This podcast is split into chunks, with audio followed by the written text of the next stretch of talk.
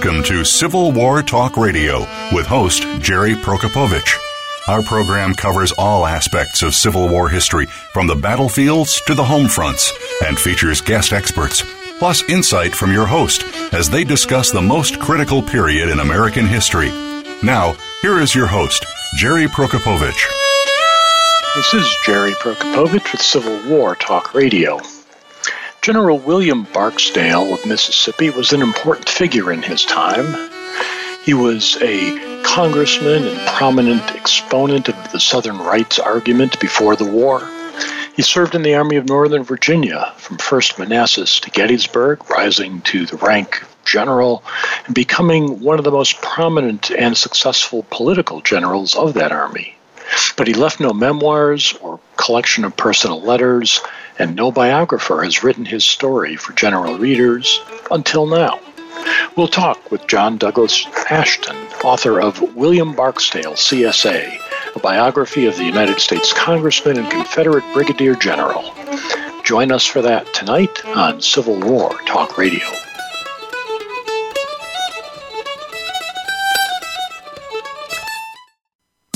Streaming live, the leader in Internet Talk Radio, VoiceAmerica.com.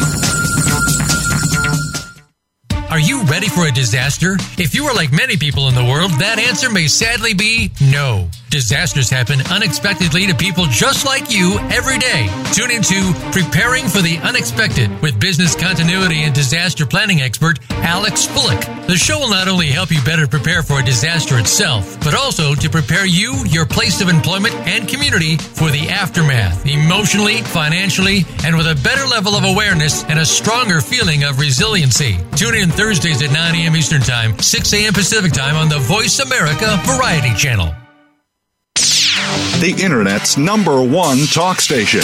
Number one talk station. VoiceAmerica.com.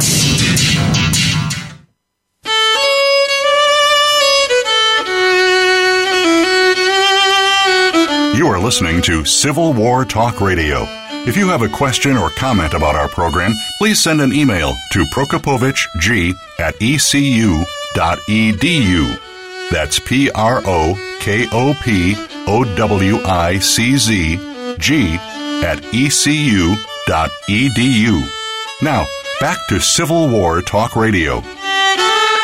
And welcome to Civil War Talk Radio. I'm Jerry Prokopowicz coming to you tonight from the Civil War Talk Radio World Headquarters Annex on Oxford Road in Greenville, North Carolina not from the campus of East Carolina University, which is once again open for business, and not from the Brewster Building, which is being investigated for possible uh, environmental hazards to the people who work there. I hope, I hope they don't find one. Uh, no, instead, we're coming to you from off campus, but not speaking for the campus or ECU or anybody else. Likewise, my guest speaks only for himself, as always, here on Civil War Talk Radio. It is good to be back live. Uh, it's the first day of September 2021. Season 18 of Civil War Talk Radio has just started, second show of the new year. And uh, at ECU, we're back in class. Uh, so far, uh, so far, so good. After one week, uh, the students are showing up, everybody's attending, they're wearing masks as requested. We've been through actually two weeks now of classes, and they've, uh, two, well, a week and a half is exactly where we are at this point.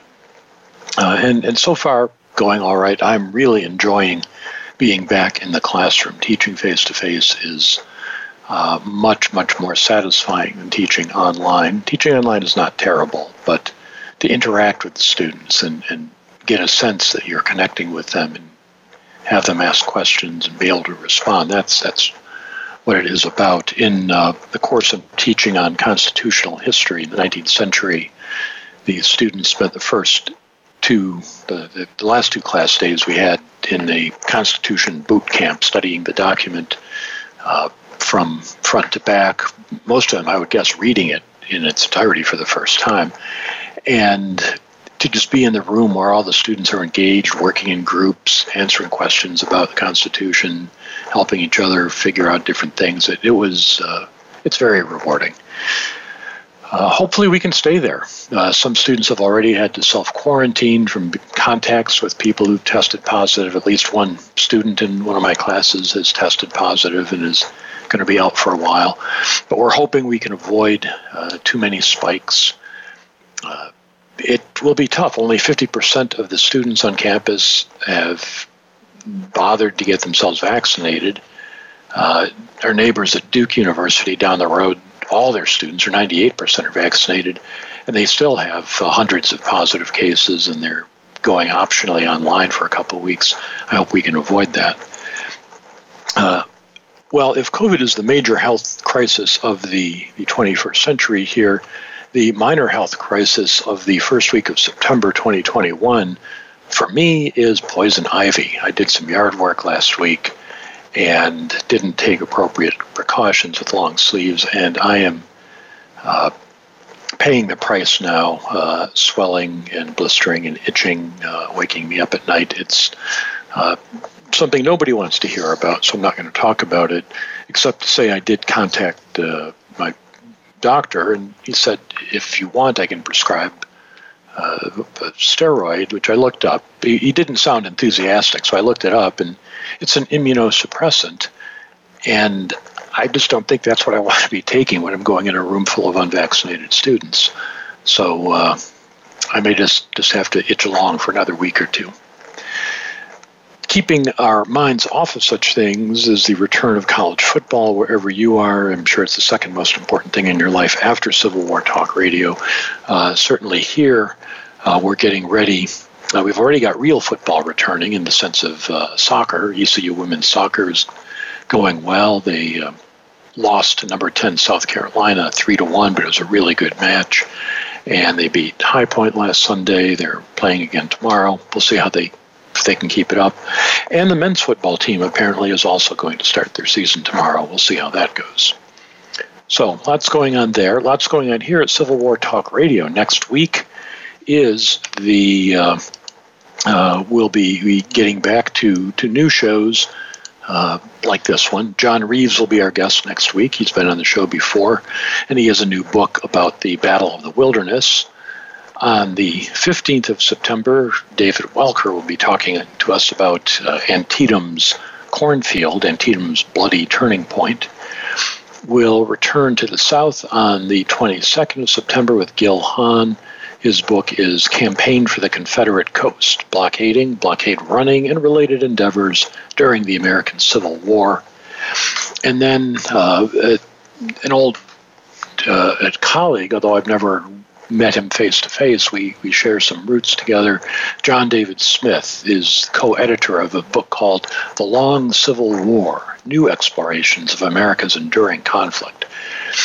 More shows coming up in October. You can find out about them at www.impedimentsofwar.org.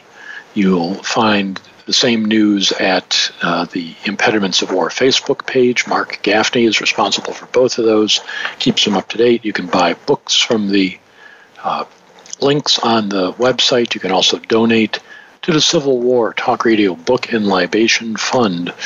The fund continues now in, I don't know what year it is. We've been doing this, uh, raising money for not good causes, not bad causes, just for me. Uh, I use it to buy books that we talk about on the show, if necessary. Other times I use it to buy, uh, I don't know, a membership in the Civil War Historian Society. Whatever it is, it's not tax deductible. Uh, donate, feel good about yourself but don't declare it on your taxes. Our guest tonight uh, is, let's pull up the book, John Douglas Ashton, uh, author of William Barksdale, CSA, a biography of the United States Congressman and Confederate Brigadier General. Uh, Doug, are you there? I sure am. Hi, uh, Jerry. welcome. Welcome to the show. I, I, I, gather from our correspondence you go by Doug rather than uh, John. Is that right? Correct. Okay, and and do call me Jerry. That's that works for me. Uh, okay, and I so, wanted to extend greetings from your neighbors north of the border. Ah, well, yes. From Canada. Uh, that really ties in with my very first question. Um, you are writing about uh, William Barksdale, CSA. He's a uh, known for leading Mississippi troops in the Civil War. What? Um, but you're not from Mississippi. You're you're from. You're, where in Canada are you located? Uh, I was born and raised in Toronto and uh, currently reside in Ontario. Well, I, I was born and raised in the Detroit area, uh, just across the river from Windsor, and uh, uh, listened to CKLW growing up and have, have many fond connections to Ontario. Um, what what uh, what brought you into to, to writing about William Barksdale? Well, uh, first of all, um, I grew up uh, during the uh, centennial of the Civil War. I was a 10 year old boy in uh, 1961 and um, impressionable. And there was a proliferation of uh, books on the Civil War, television shows, movies, etc. So that's when I first became interested in the American Civil War. The first book that I uh, recall reading was the American Heritage Picture History of Yes. the American Civil War with the uh, narration written by Bruce Catton. And, So, and those um, wonderful maps. The, do you remember the maps? Exactly. The, the the bird's eye views of battles. I, Very I- I- impressive. almost I, I wouldn't say every, but I'm sure a large majority of the people uh, uh, of centennial memory age, uh, which I would include myself in just barely, uh, we all got started with that book. That that made such an impression on so many of us. So so uh, Barksdale though is not the, the main character in that book. What what brought you to him? Well, uh, fast forward uh, 30 years or 20 some odd years. In 1980, I joined a Confederate reenactment uh, group, and uh, it was comprised of Canadians as well as Americans uh, bordering around the Golden Horseshoe, you know, the Buffalo, uh, Niagara Falls area. And the uh, unit that we portrayed was the 18th Mississippi Company B Benton Rifles from Yazoo County, Mississippi. And of course, the 18th was one of the four Mississippi regiments that Barksdale commanded in the Mississippi Brigade. So that was my introduction to uh, William Barksdale. And being inquisitive by nature, uh, I started to uh, research him and found that there had been very little uh, written about him over the years.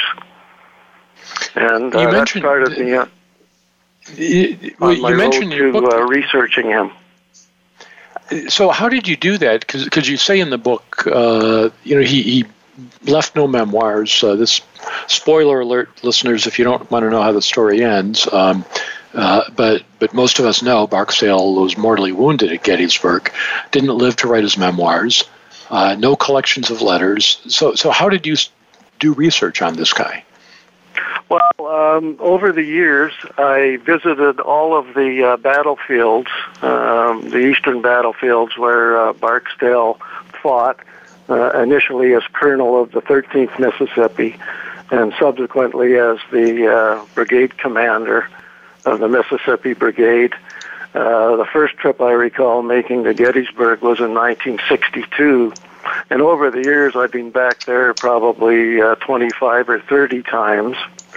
Um, as far as the uh, political career of William Barksdale as a uh, congressman, um, I researched the uh, Congressional Globe and the appendices to the Congressional Globe, and uh, they are very enlightening. Uh, those were certainly very turbulent times in the years leading up to uh, secession.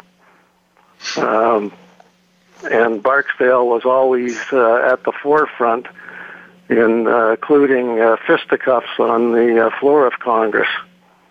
And uh, they provided uh, firsthand accounts, and you could actually read uh, excerpts from the uh, various speeches and debates that Barksdale himself uttered.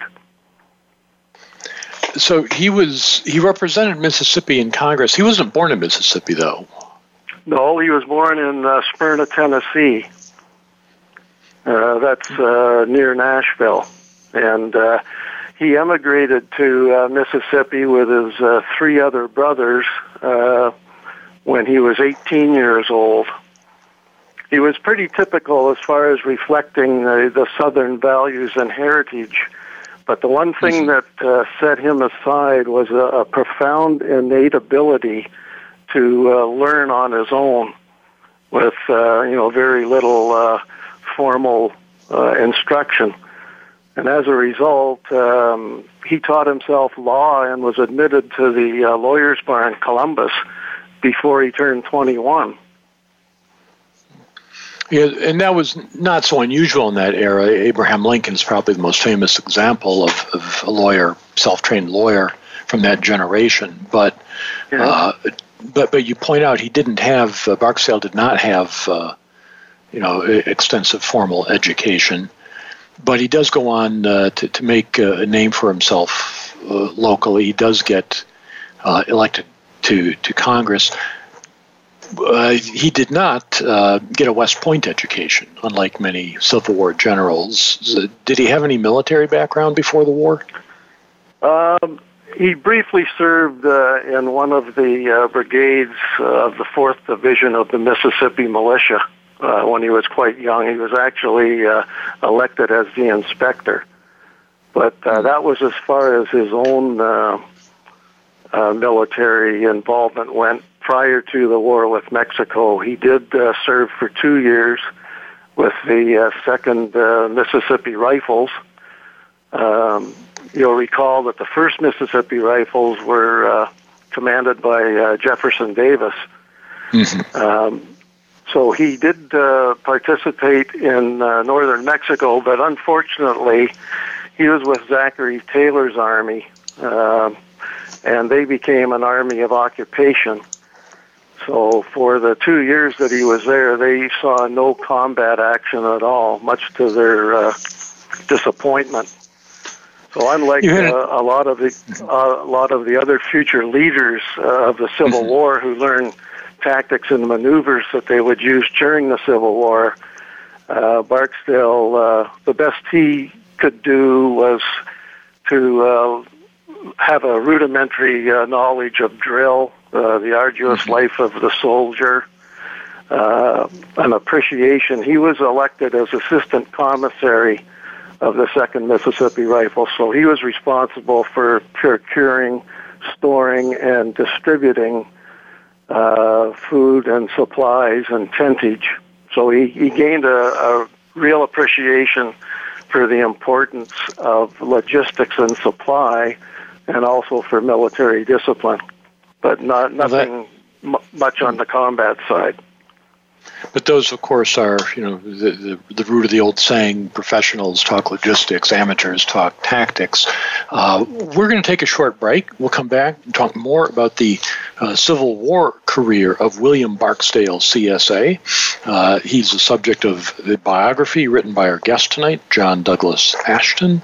I'm Jerry Prokopowicz. This is Civil War Talk Radio.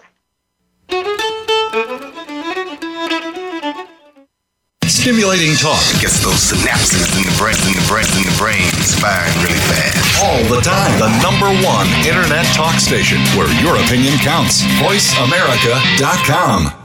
Psych Up Live with host Dr. Suzanne Phillips offers a psychological perspective on coping with common and current life issues. This show addresses topics as varied as marital stress, insomnia, depression, raising teens, campus violence, and building self resilience. Listen in as Dr. Phillips and her guest experts share the latest in books, findings, and information that will inform and enhance your life journey. Psych Up Live is heard every Thursday at 2 p.m. Eastern Time, 11 a.m. Pacific Time on the Voice America Variety Channel. Attention, veterans. Are you ready to be your own boss? It's time to launch your own ideas into reality. Discover your clean writing style Gear up with Marine Corps trained motivator Christina Silva. Christina is a positive energy promoter with a special gift in connecting with innovators. Get the Military Heroes 411 and glean from experts every week by listening to The Christina Silva Show. We're educating our veterans live on The Christina Silva Show, live at 5 p.m. Pacific Time on the Voice America Variety Channel. Streaming live the leader in Internet talk radio. VoiceAmerica.com.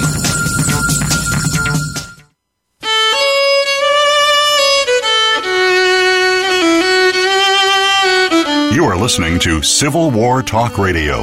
If you have a question or comment about our program, please send an email to prokopowiczg at ecu.edu.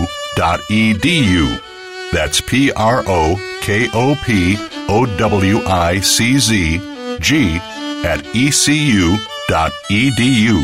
Now, back to Civil War Talk Radio.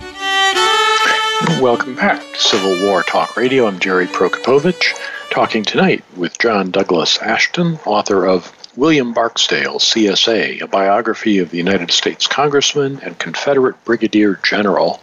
Uh, we talked in the first section about how uh, Barksdale served in the war with Mexico, uh, but was not uh, not West Point trained, didn't see action there, not really a military figure before the Civil War. He was he did serve in Congress.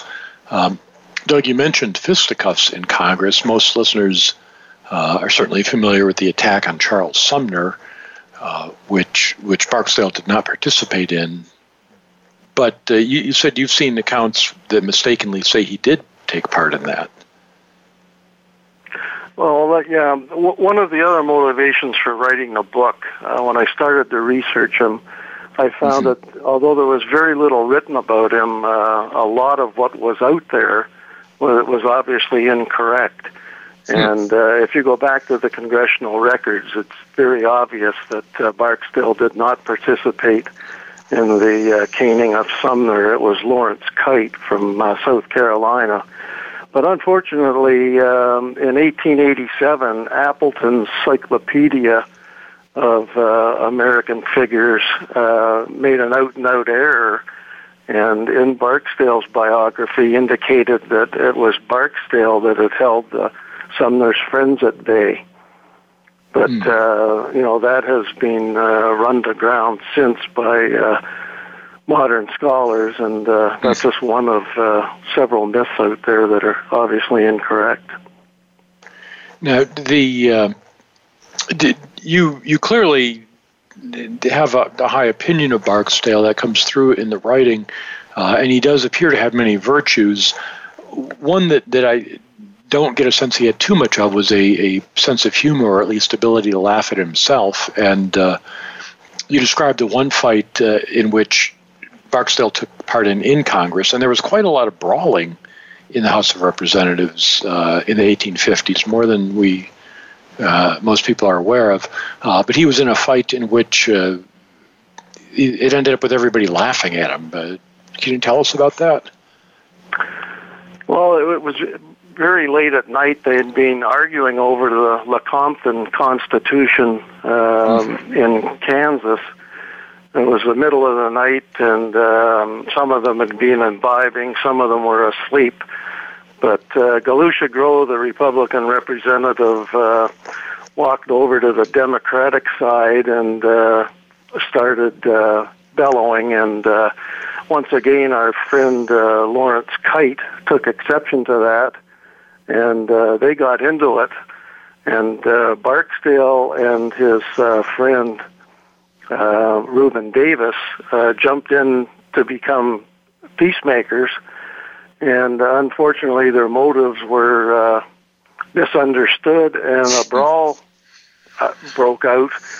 And during which uh, Cadwallader Washburn, uh, the representative from Wisconsin, laid a uh, sockdolager on Barksdale and knocked his wig off.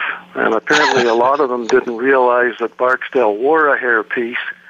And in his uh, in his panic to uh, replace it, he put it uh, back on uh, back to front, and uh, it was just so uh, absurd that uh, they all broke out laughing, and that was the end of the brawl. Wow! So it's like. Uh uh, somewhat like you know the, the, old joke. I went to a boxing uh, boxing match and a ho- hockey game broke out. Um, yeah, I yeah. went to the House of Representatives and a hockey fight broke out. Um, yes. But Uh, Barksdale, he did have a sense of humor, um, mm-hmm. but he also had a hair trigger temper, and he was uh, very sensitive to uh, insult, whether the insults be real or perceived. Mm-hmm. And uh, that's what tended to get him in so much trouble. He'd lose his temper, and then mm-hmm. after, when things had settled down, uh, he'd reflect on it, have second thoughts, and in virtually every case, he, he turned former enemies uh, into lifetime friends. Mm-hmm. Uh, the one exception to that, the person that he couldn't find himself uh, able to forgive was uh, Jubal Early, mm.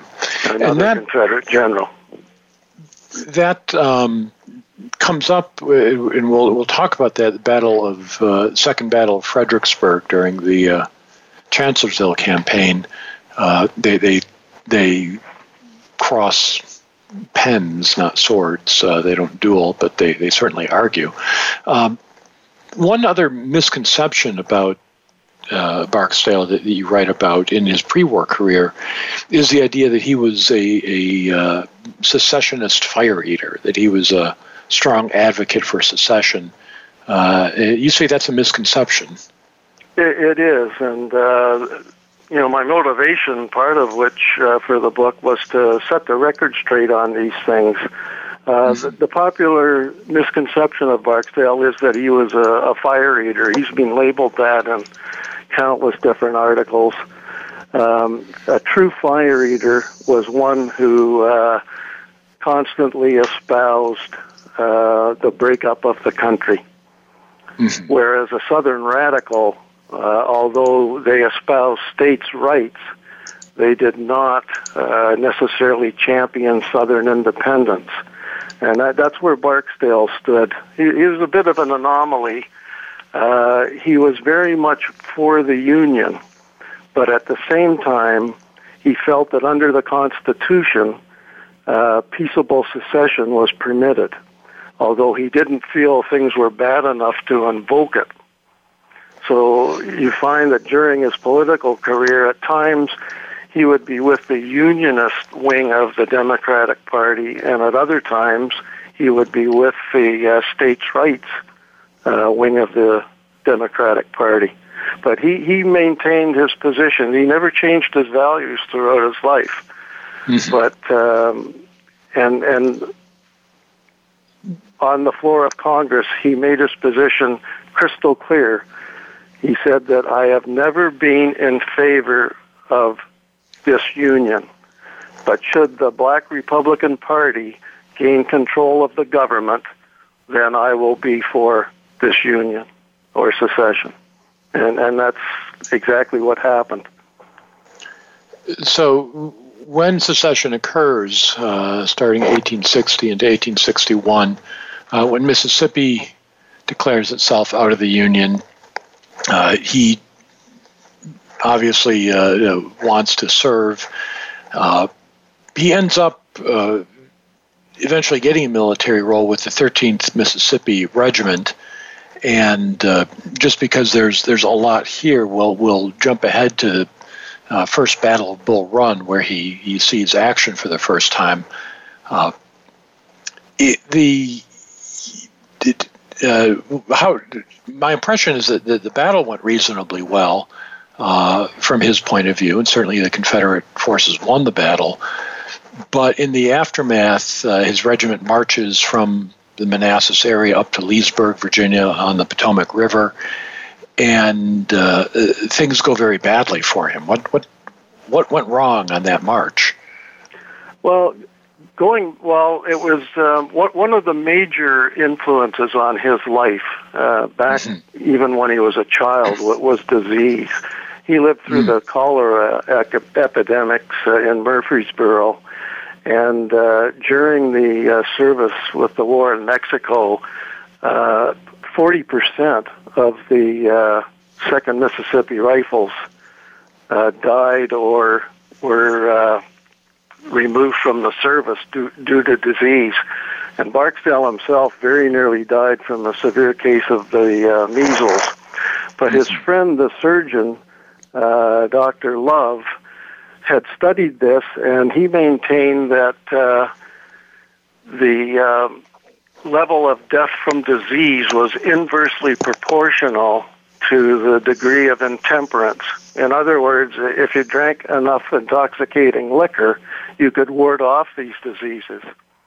And in the aftermath of uh, of the Battle of Bull Run, uh, there was a severe epidemic. Uh, so much so that the uh, 13th Mississippi uh, had to suspend drill because they didn't have enough people. So on the march to Leesburg, uh, I think with Dr. Love's words echoing in his ears, he became uh, beastly drunk. And during that time, he insulted the officers and men of the regiment and actually accused them of being thieves.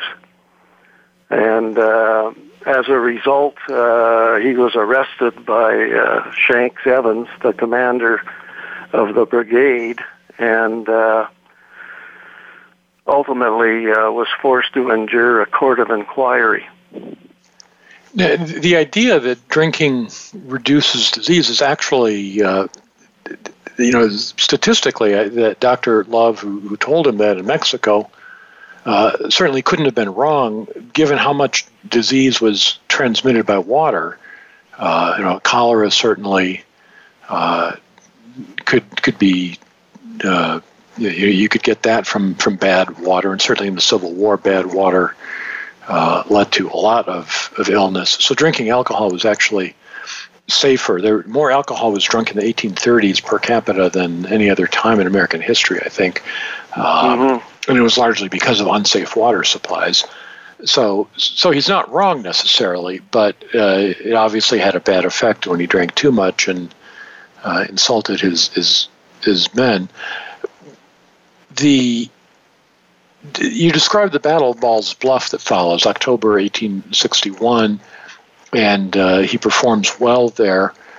But you've also mentioned that he was uh, acquainted with Jefferson Davis, who by this time is, of course, president of the Confederate uh, States. What was it? His friendship with Davis that got him out of this trouble? Was it his performance at Ball's Bluff? Was it both of them together? What do you think?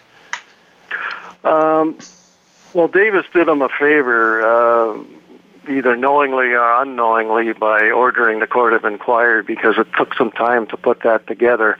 And in mm-hmm. the interim, the Battle of uh, Leesburg or Ball's Bluff occurred, and uh, Barksdale he had a, a quasi independent command there because he was uh, guarding the back door at Edwards Ferry and uh, performed exceedingly well.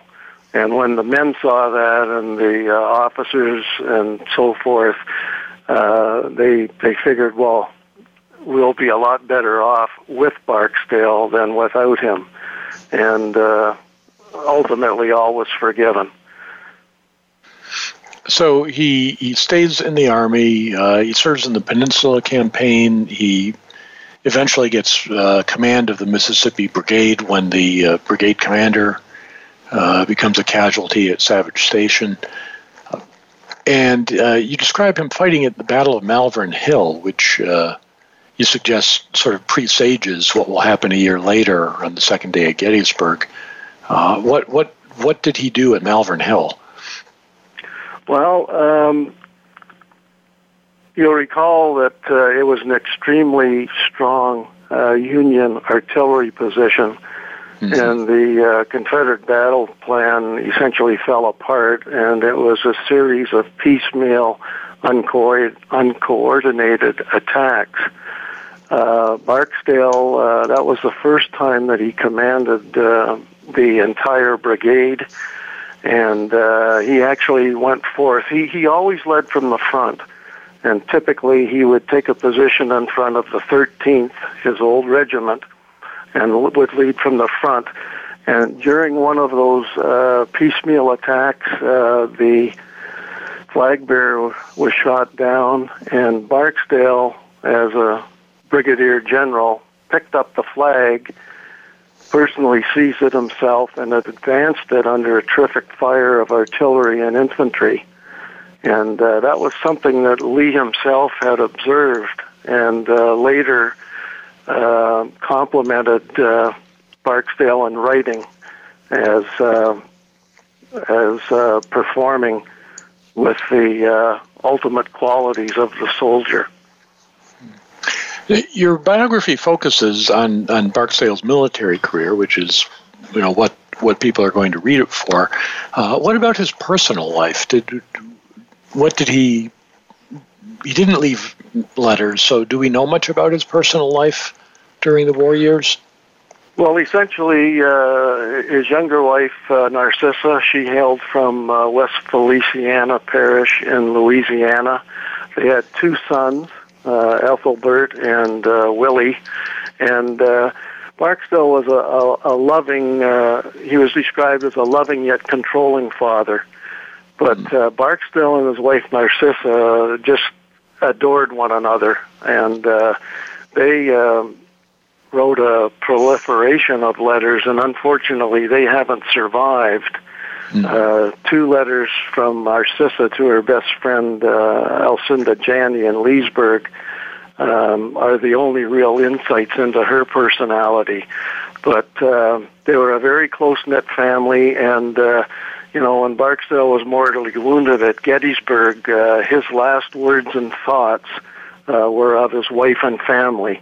And uh, although he regretted leaving everyone, he said particularly uh, um, losing uh, the boys will lose their father, and uh, that was his his biggest regret. He he didn't uh, he didn't begrudge uh, his service to the Confederacy, and uh, he. Um, he bemoaned the fact that he wouldn't be able to lead his men, uh, you know, beyond Gettysburg. But uh, yeah, he was a, a loving father, and they were a very close knit family. So he he didn't get a chance to see them much during the war, uh, obviously. Uh, he did get a chance to be transferred to Mississippi, uh, but he turned it down. Yeah, that was one of the real gems of my research. Uh, that was amongst the uh, papers of Jefferson Davis. Following the Battle of Fredericksburg, uh, Barksdale was granted a leave of absence. And on his way back to Fredericksburg, he stopped in at Richmond, and Davis made that offer to him to uh, get, afford him a transfer back to Mississippi, where he would be closer uh, to his family. And uh, Barksdale demurred, thought it over for almost a week, and finally uh, formally declined it in a letter. And I include the um, that uh, that uh, response in the book. Uh, he said simply that he'd been through too much with the uh, Mississippi Brigade, and that he couldn't bear to leave them. Uh, they didn't want him to leave, and uh, you know they would face their future together. I think he also felt that they were getting closer to perhaps you know, gaining the ultimate victory to win the war. And, uh, you know, he didn't want to abandon his uh, troops. Uh, he was very much a father figure to his soldiers. Like he, he was, uh, at the time he died, he was just shy of his 42nd birthday. And the, uh, the soldiers in his uh, brigade tended to all be young men, you know, in their early 20s. Sure, so they, they, they obviously looked up to, to him. Yes. Pardon? Well, let, we will talk about that one victory that uh, that might have occurred in our final segment. We'll come back in just a moment after taking a short break. We're talking tonight with John Douglas Ashton, author of William Barksdale, CSA, a biography of the United States Congressman and Confederate Brigadier General. I'm Jerry Prokopowicz. This is Civil War Talk Radio.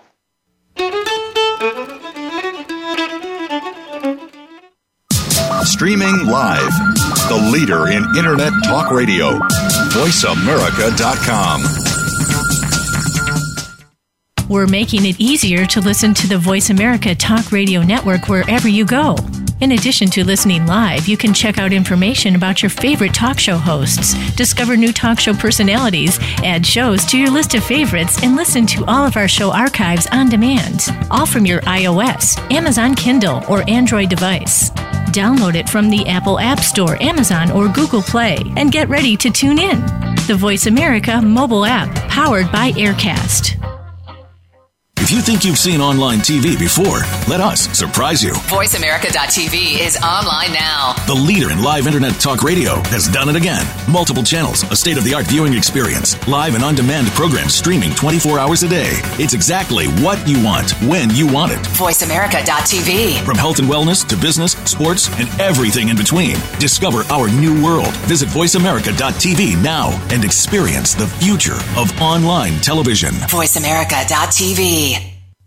Stimulating talk gets those synapses in the brain firing really fast. All the time. The number one internet talk station where your opinion counts. VoiceAmerica.com.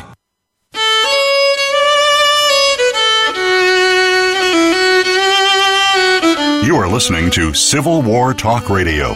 If you have a question or comment about our program, please send an email to prokopowiczg at ecu.edu. That's P R O K O P O W I C Z G at ecu.edu. Now, back to Civil War Talk Radio. And welcome back to Civil War Talk Radio. I'm Jerry Prokopowicz, talking tonight with Doug Ashton, author of William Barksdale, CSA, a biography of the United States Congressman and Confederate Brigadier General. Uh, Barksdale led the Mississippi Brigade uh, at Antietam. You, you describe how uh, his troops helped capture Harper's Ferry, uh, taking Maryland Heights, capturing the 126th New York Regiment. And then fighting at Antietam in the West Woods.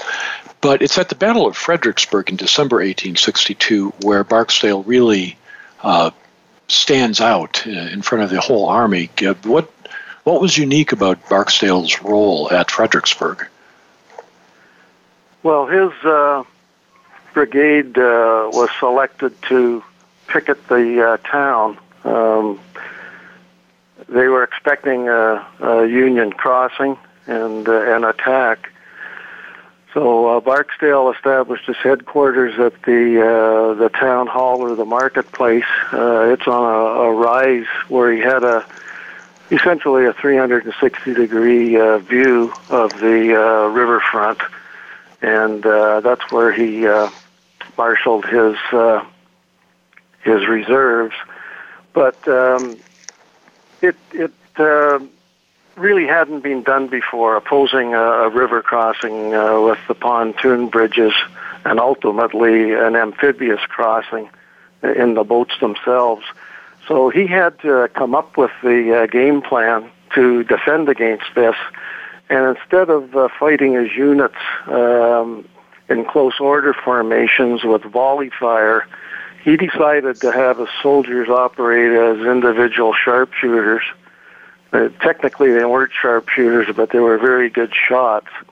Mm-hmm. And he would uh, deploy them in, in small groups of three or four clustered here and there. And as it turned out, it was a very effective way of preventing that uh, completion of the pontoon bridging.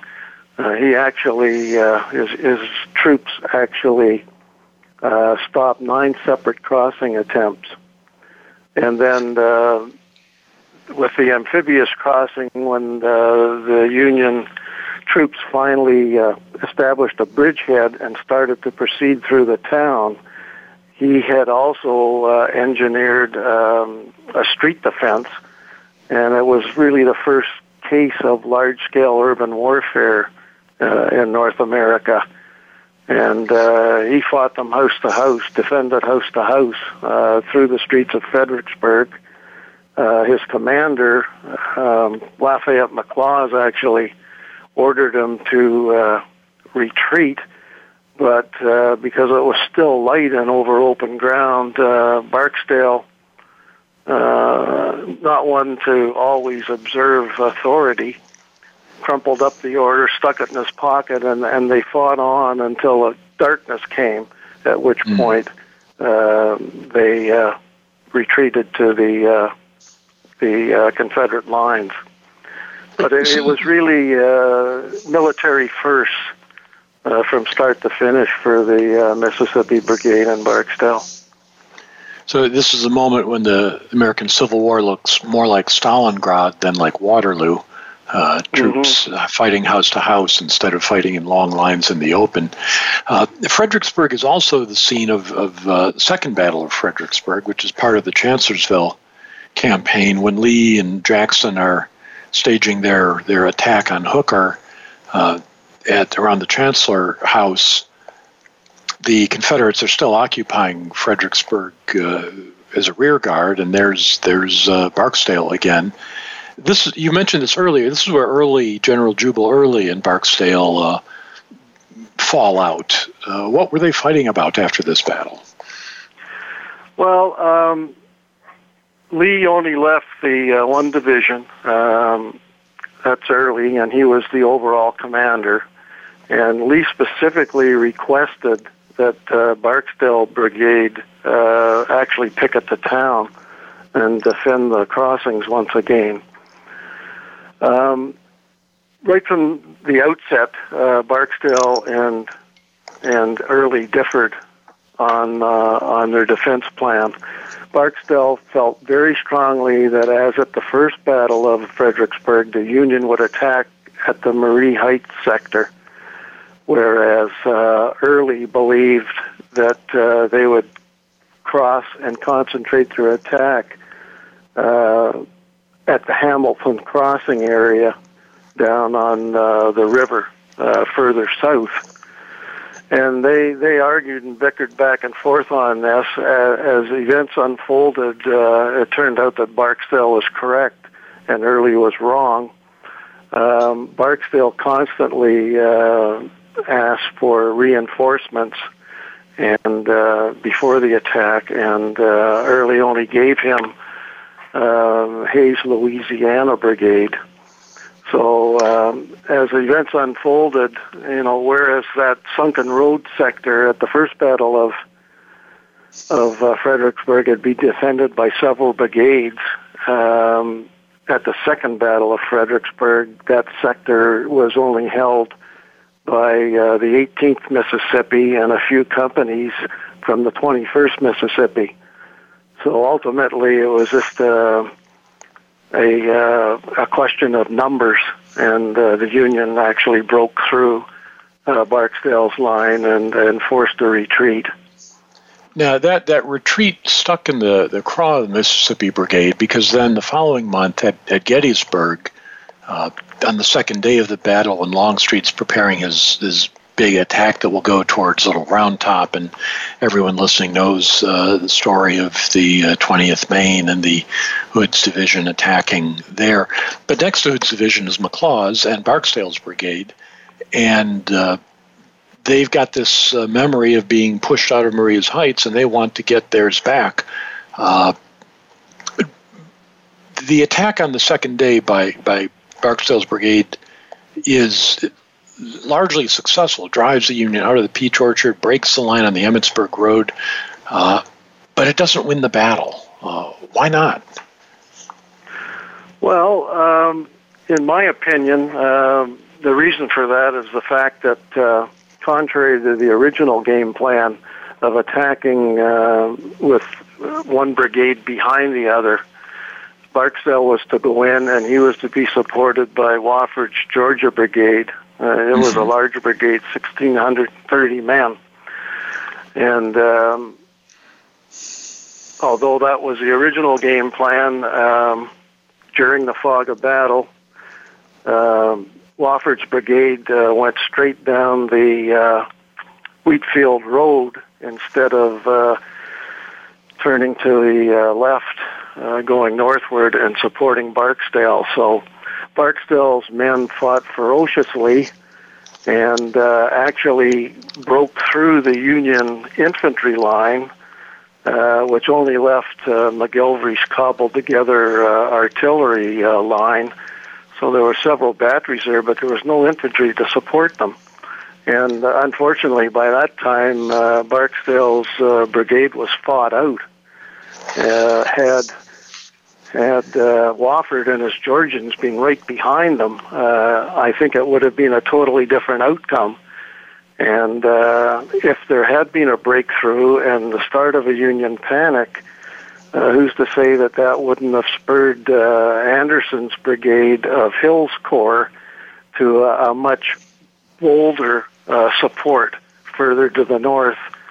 Uh, Anderson only attacked with three of his five brigades, and uh, I think if uh, if Barksdale and and Wofford had pushed through the uh, Union line, perhaps the entire uh, division of Anderson would have poured through, and who's to say what would have happened then?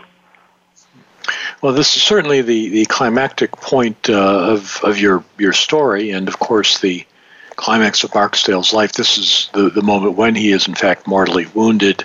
Uh, the brigade's casualties, uh, how heavy were the casualties in the Mississippi Brigade that day?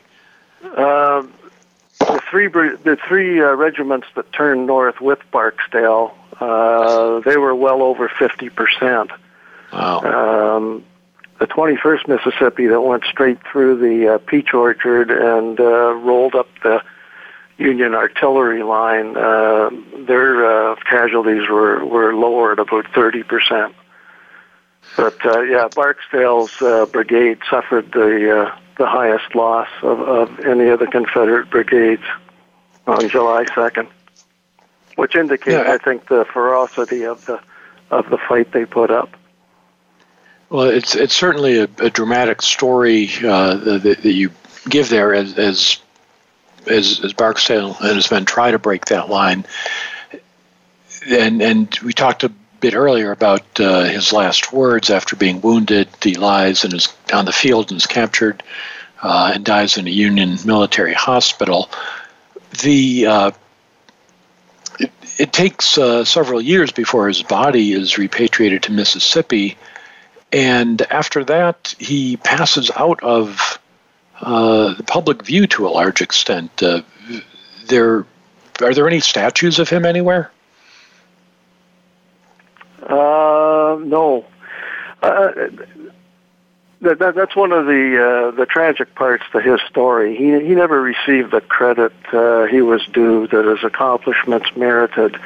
Um, at the time of the end of the Civil War, his soldiers all felt that there'd be a monument uh, sometime at Gettysburg, and that his uh, effigy would would be uh, put on it.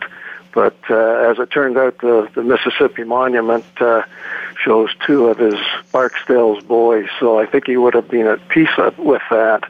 Um, mm-hmm. The stone carving at uh, Stone Mountain, the initial uh, um, intent was to have figures from each of the Confederate states on there, and Barksdale had been selected to represent Mississippi, but that didn't happen. And then finally, um, in Columbus, uh, the Lowndes County uh, Courthouse, they were supposed to put a uh, a monument up. They'd actually collected about sixteen hundred dollars for it, and it was to have a uh, Confederate soldier on the top, and around the base, the four generals from uh, Lowndes County, Mississippi. But when that finally came into being, it was uh, a flag bearer on top and and two Union, uh, two uh, Confederate soldiers at the base. So uh, no, he he never did get uh, a statue. And I, I was surprised to learn even his his grave is not even marked. No, um, we we know that it's in uh, his brother Ethelbert Barksdale's um, plot, and uh, Harris Barksdale, who was his nephew and was on uh, General Barksdale's staff, is buried there.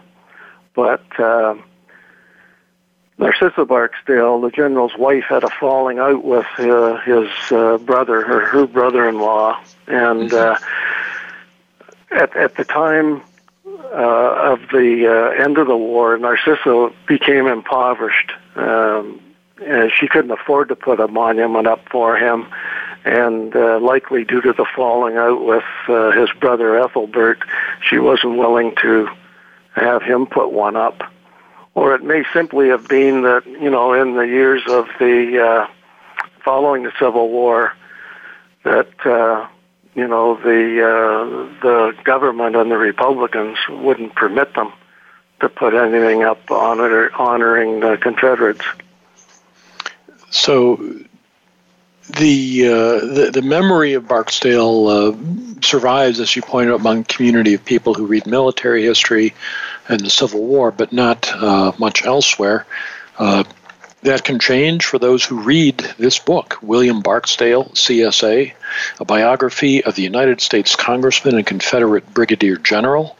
Uh, its author, John Douglas Ashton, has been our guest tonight. Doug, thanks so much for being on Civil War Talk Radio. Well, thank you, Jerry. I've really enjoyed our uh, conversation. And listeners, as always, thank you for listening to Civil War Talk Radio.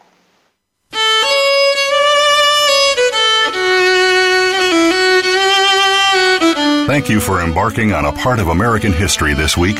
Civil War Talk Radio with Jerry Prokopowicz can be heard live every Wednesday at 4 p.m. Pacific Time, 7 p.m. Eastern Time on the Voice America Variety Channel. Have a good week.